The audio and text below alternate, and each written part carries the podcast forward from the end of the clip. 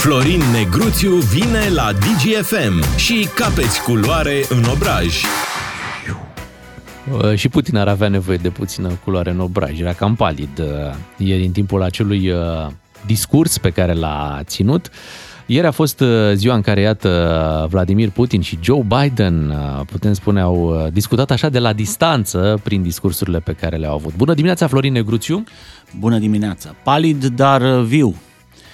Încă viu. Încă, încă, pentru încă că mișcă. un an de zile ne-am iluzionat de... Cum era aia? E Zeci de bolnav ori. în ultimul stadiu. Nu Că dă mai, o să colțul. moară. Gata, nu mai. Cineva îi face... Ați văzut că felul, dictatorii nu. tind să țină discursuri foarte lungi? Discursul lui Putin a fost de aproape două ore, timp în care nu mi-a dat sentimentul că este în fază terminală. Deși Putin a depășit cu 2 ani speranța de viață la bărbați în Federația Rusă, ne spune că va fi încă multă vreme prin preajmă și asta este o veste proastă pentru ceea ce înseamnă războiul din Ucraina, pentru că sentimentul meu este că războiul ăsta se va termina doar când va dispărea Putin. Ce a făcut el în fața delegațiilor lor de la uh, Moscova a fost, de fapt, să transmită că toată Federația Rusă trebuie să se pregătească pentru război, pentru un război lung. Uh, un nou război pentru apărarea patriei, un nou război patriotic. E așa spun celui de-al doilea război mondial. Uh, războiul patriotic, războiul pentru apărarea patriei. Ori uh, timp de două ore, practic, Putin a pregătit economia Rusiei, o economie civilă, pentru a se transforma într-o economie de război. A dat scutiri, a dat măriri de lefuri, a dat case pentru toți cei care lucrează la această industrie de război. Deci, vestea proastă sau știrea din discursul lui Putin este că ne așteaptă un război foarte lung, de lungă durată, este mesajul pe care l-a transmis alor lui. Dar nu ți-a părut uh, ca o întoarcere în timp, nu știu, 30-40 de ani în care se arată cu degetul vestul, care iată ce face vestul, care numai uh, lucruri rele se întâmplă acolo. Da, cine l-a, l-a urmărit pe Putin știe că ăsta este discursul lui de 20 de ani. Nu l-a inventat acum.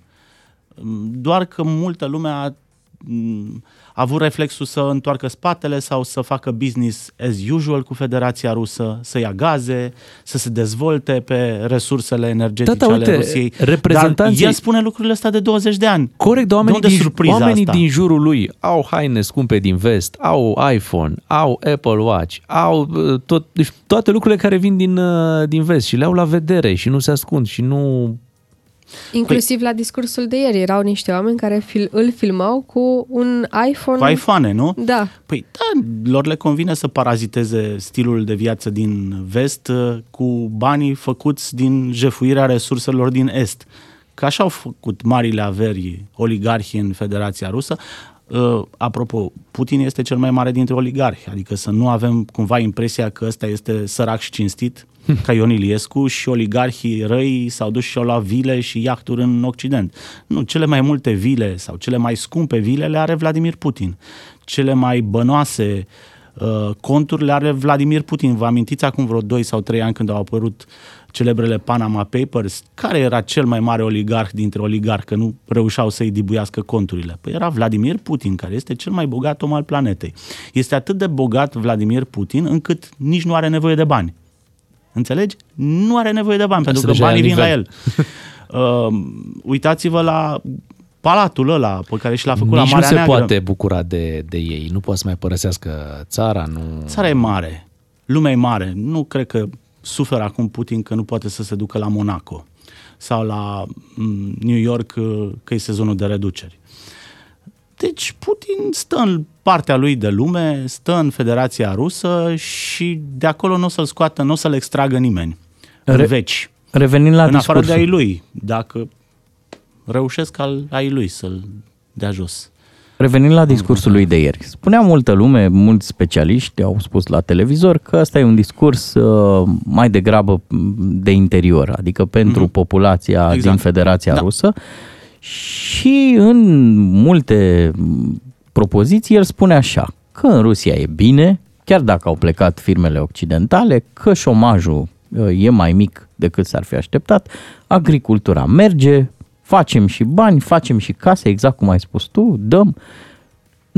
Chiar și omul, cum să zic, cel mai patriot, nu se îngrijorează când află de la propriul lui președinte cât de bine e? Adică una e să simți tu că e bine, cum se întâmplă în partea asta de lume, și alta e să ți se spună de către politicieni că de fapt e bine. Sunteți și cârcotași, domnul Ciuclaru. Uitați-vă la structura populației din Federația Rusă. Acolo nu e libertatea asta de a spune orice la radio sau la televizor, pentru că nu există radio și televizor decât radio și televizor controlat de Putin. Acolo este un singur discurs. În Rusia nu există nici opoziție, nici societate civilă, nici presă independentă, pentru că toți cei care s-au pus lui Putin au ajuns la pușcărie sau au ajuns să plece din Rusia. Deci rușii ascultă același, aceeași voce, nu de un an, de câțiva ani de zile. Uh, cu siguranță unii îl cred. Există o parte din societatea rusă care este complice cu dictatorul ei. Uh, unii nu spun nimic de frică, iar cei care i s-au opus lui Putin, acea mică pătură mijlocie a societății, este prea mică în uh, Federația Rusă, în structura societății. Acolo există o, o pătură de asta foarte subțire și extrem de bogată de oligarhi și pajii de la curte, adică oameni din servicii, din armată, din administrație, cei care trăiesc foarte bine. Există o mare masă de oameni săraci, iar aici discursul lui Putin uh, este, uh, găsește un teren fertil, da? Când vine țarul și îți mai dă 100 de lei la salariu, te bucuri, nu? Ce te interesează pe tine ce se întâmplă în Ucraina? Ucraina, Ucraina e departe pentru cei care stau în estul Federației Ruse, Ruse de pildă și mai există pătura asta foarte mică. Aici era toată speranța Occidentului că Putin la un moment dat va fi dat jos, că regimul se va transforma, că Rusia va deveni și ea o democrație care va respecta drepturile omului, uh, statul de drept, uh, valorile și libertățile uh, lumii occidentale, dar speranța este de 2 lei, pentru că oamenii care ar aduce schimbarea asta sunt uh, Prea puțini? Sunt sau... prea puțini da. sau nu sunt în Rusia în momentul ăsta sau sunt în pușcării. Rămânem, la Navalny. Rămânem cu această concluzie legată de discursul lui Putin că războiul va mai dura. Din păcate, da. Va mai dura. Hai să ne mutăm și la Joe Biden, care a avut o vizită surpriză la Kiev și apoi un discurs uh, ieri în Varșovia. De la Joe Biden remarc, rețin, reținem cu oarește mândrie faptul că a pomenit un președinte român, a cerut aplauze ieri la Varșovia pentru Maia Sandu. Um, uite, Moldova este o țară mică cu un președinte mare, România este o țară mare cu un președinte înalt. Și asta este singura constatare pe care pot să o fac despre acest moment. Te facem celebru pe, pe rețelele sociale cu asta, da? Normal. Postăm. Ce înseamnă pentru Republica Moldova această susținere? Mai ales că Republica Moldova are o perioadă complicată acum. Maia Sandu, uite, cred că are un soi de idealism, dar idealismul duce mai departe lumea. Nu este acrită, nu este brânzită, nu așteaptă sfaturile serviciilor ca să știe ce să spună, știi? Structurile noastre, să ne, spună, să ne facă prima dată structurile, punctajul, ca să vedem cum pică, știi?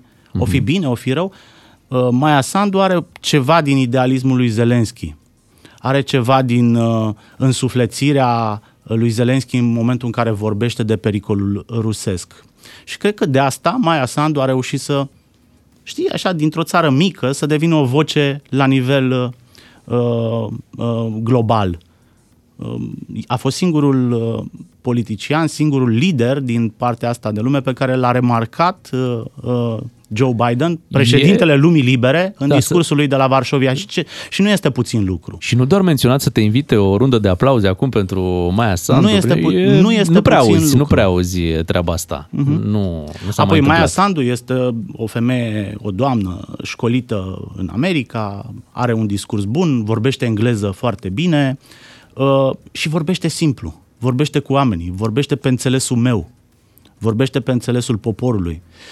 Sigur că propaganda rusă o detestă din ficați. Uh, Ca urmare, uh, am văzut și protestele din, din weekend, da, atât au putut. S-au învârtoșat și au scos 3000 au adus cu autocarele vreo 3000 de oameni la Chișinău. Uh, e de urmărit, uh, doamna Bun. Maia Sandu. Să remarcăm că suntem și noi prezenți puternic la, la Varșovia cu numele, se numește București Nouă, uh, întâlnirea care are loc acolo. Deci, B9. Da. Am crezut că este un supliment de ăsta nu de... e, nu, nu, nu, nu, nu, nu, nu. Deci, deci avem, avem și noi acolo. Uh-huh. Da. Cu numele, măcar. Suntem, Suntem mândri, okay. de două ori mândri. E foarte bine. Mulțumim, Florin Negruțiu, pentru analiza ta din această dimineață. Știrile DGFM vin în 9 minute. Florin Negruțiu la DGFM, ca să înțelegi ce nu s-a spus până la capăt.